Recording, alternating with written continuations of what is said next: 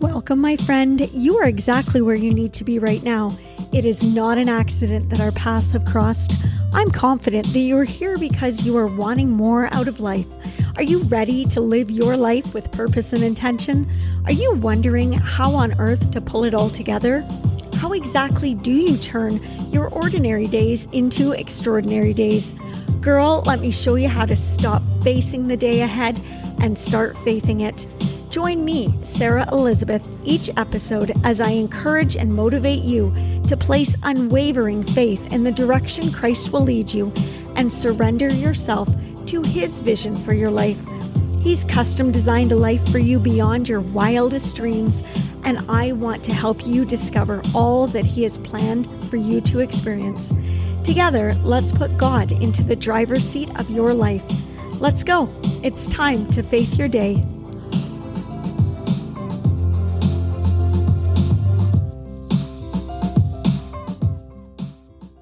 Good morning, my beautiful friend. Welcome to May 17th, if you are listening on schedule. And if you aren't, welcome to whatever day it is you are tuning in. Hey, no matter what day it is, one thing is for sure. This day of life is a gift. You've been given it to do something with, and I sure hope you choose to do something amazing with it. You're off to a good start already by joining me here. And I want to really emphasize this today that this message today, I don't know who it's for, but I know for certain it is for somebody out there because I had this entire message recorded, edited, ready to be uploaded, and something happened with my computer and the episode was gone. And I am now re recording the entire episode. And I know that that is the enemy's attempt to discourage me and maybe to even have me decide to change plans on this. But no, I'm going forward with this episode because I know that means it's got to be powerful for somebody out there. All right, so let's get started. This week's episode of the Faith Your Day devotional podcast is called He's Rooting for You. The other night, I was watering my houseplants, and anyone who knows me knows that I have an affection for tropical houseplants. And for some reason, they really seem to flourish in my care.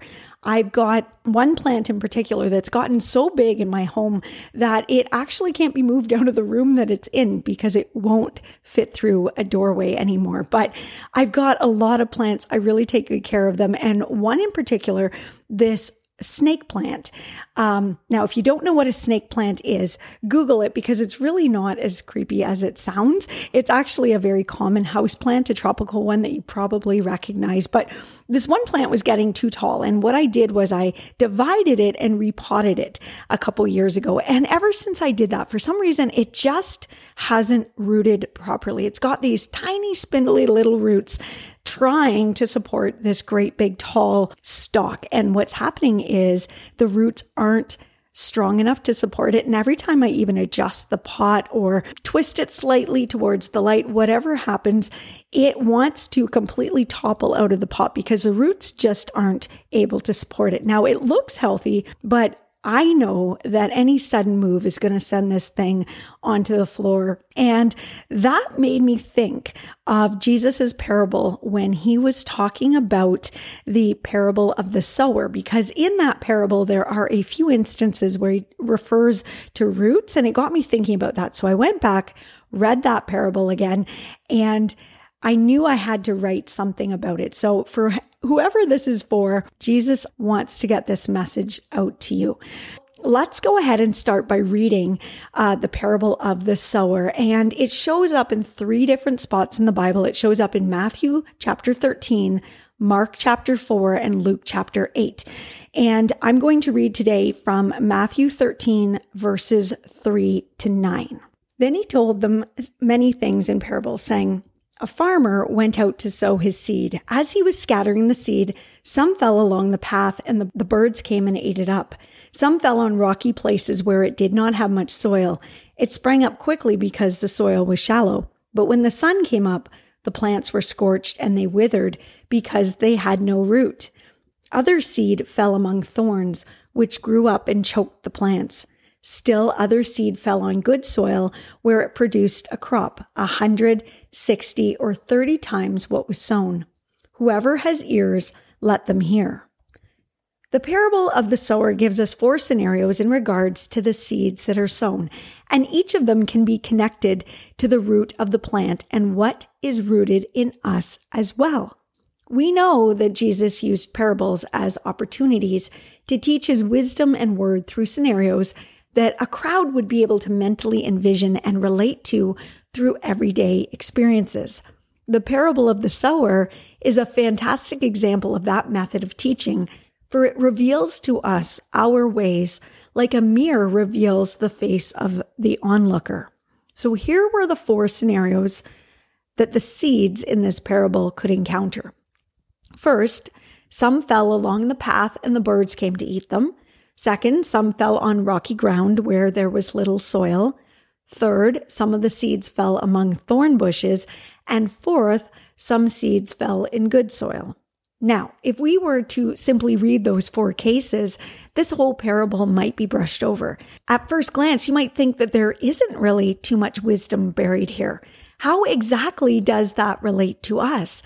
How can Jesus' teachings that day mean something to us today? Well, to really get the full significance of it, we actually need to read the follow up to this parable where Jesus explains the parable of the sower. So this time I'm going to read from Luke chapter 8, verses 11 to 15.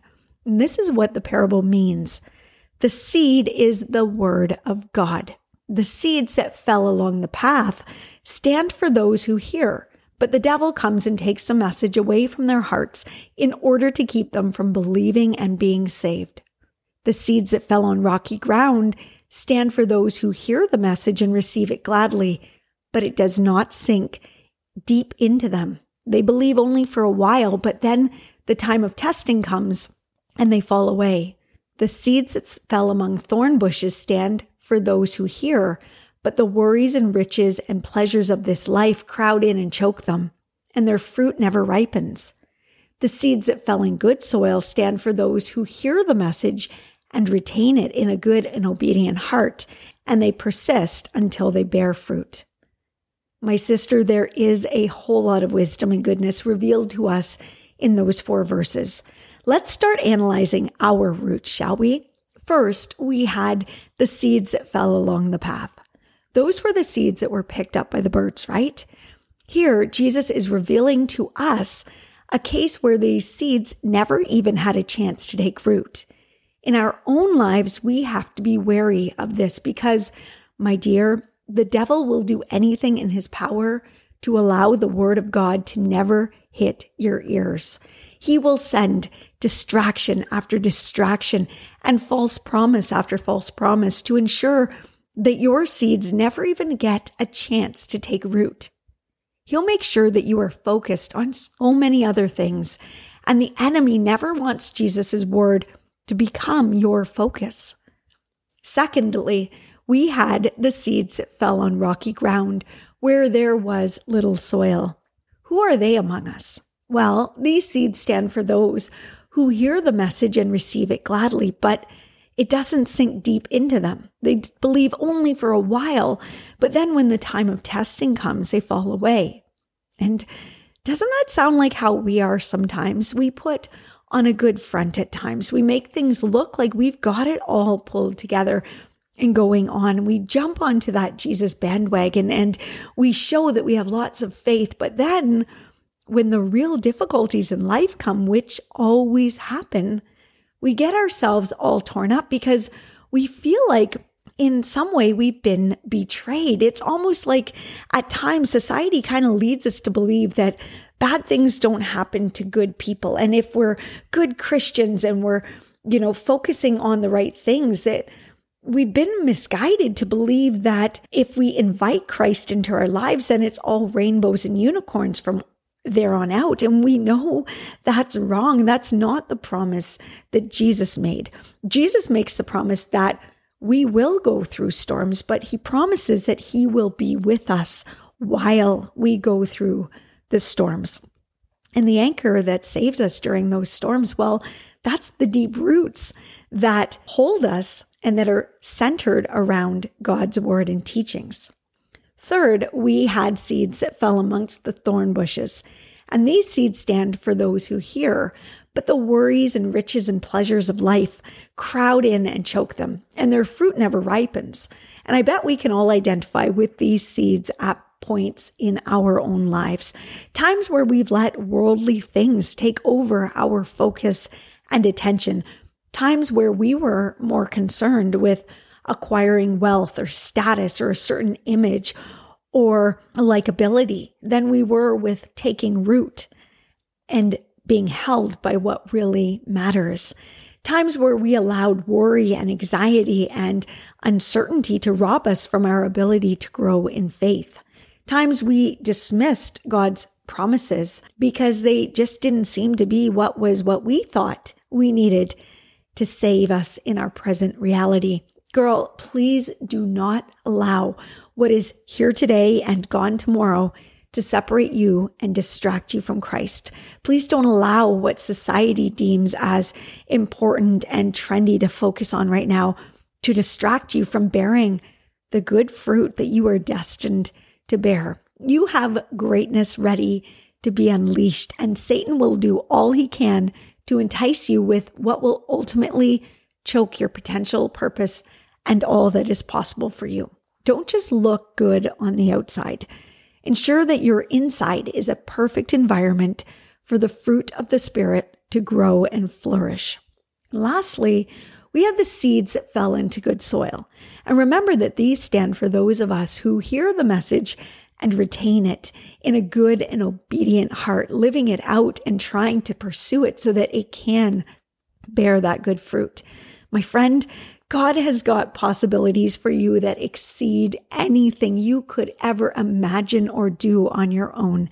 His blessings that He's stored up for you are beyond your wildest dreams.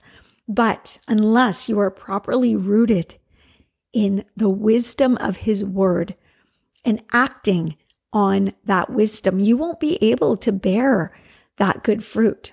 Becoming obedient, disciplined, and focused on what really matters and on trying to live out the practices that God sets up for us in scripture.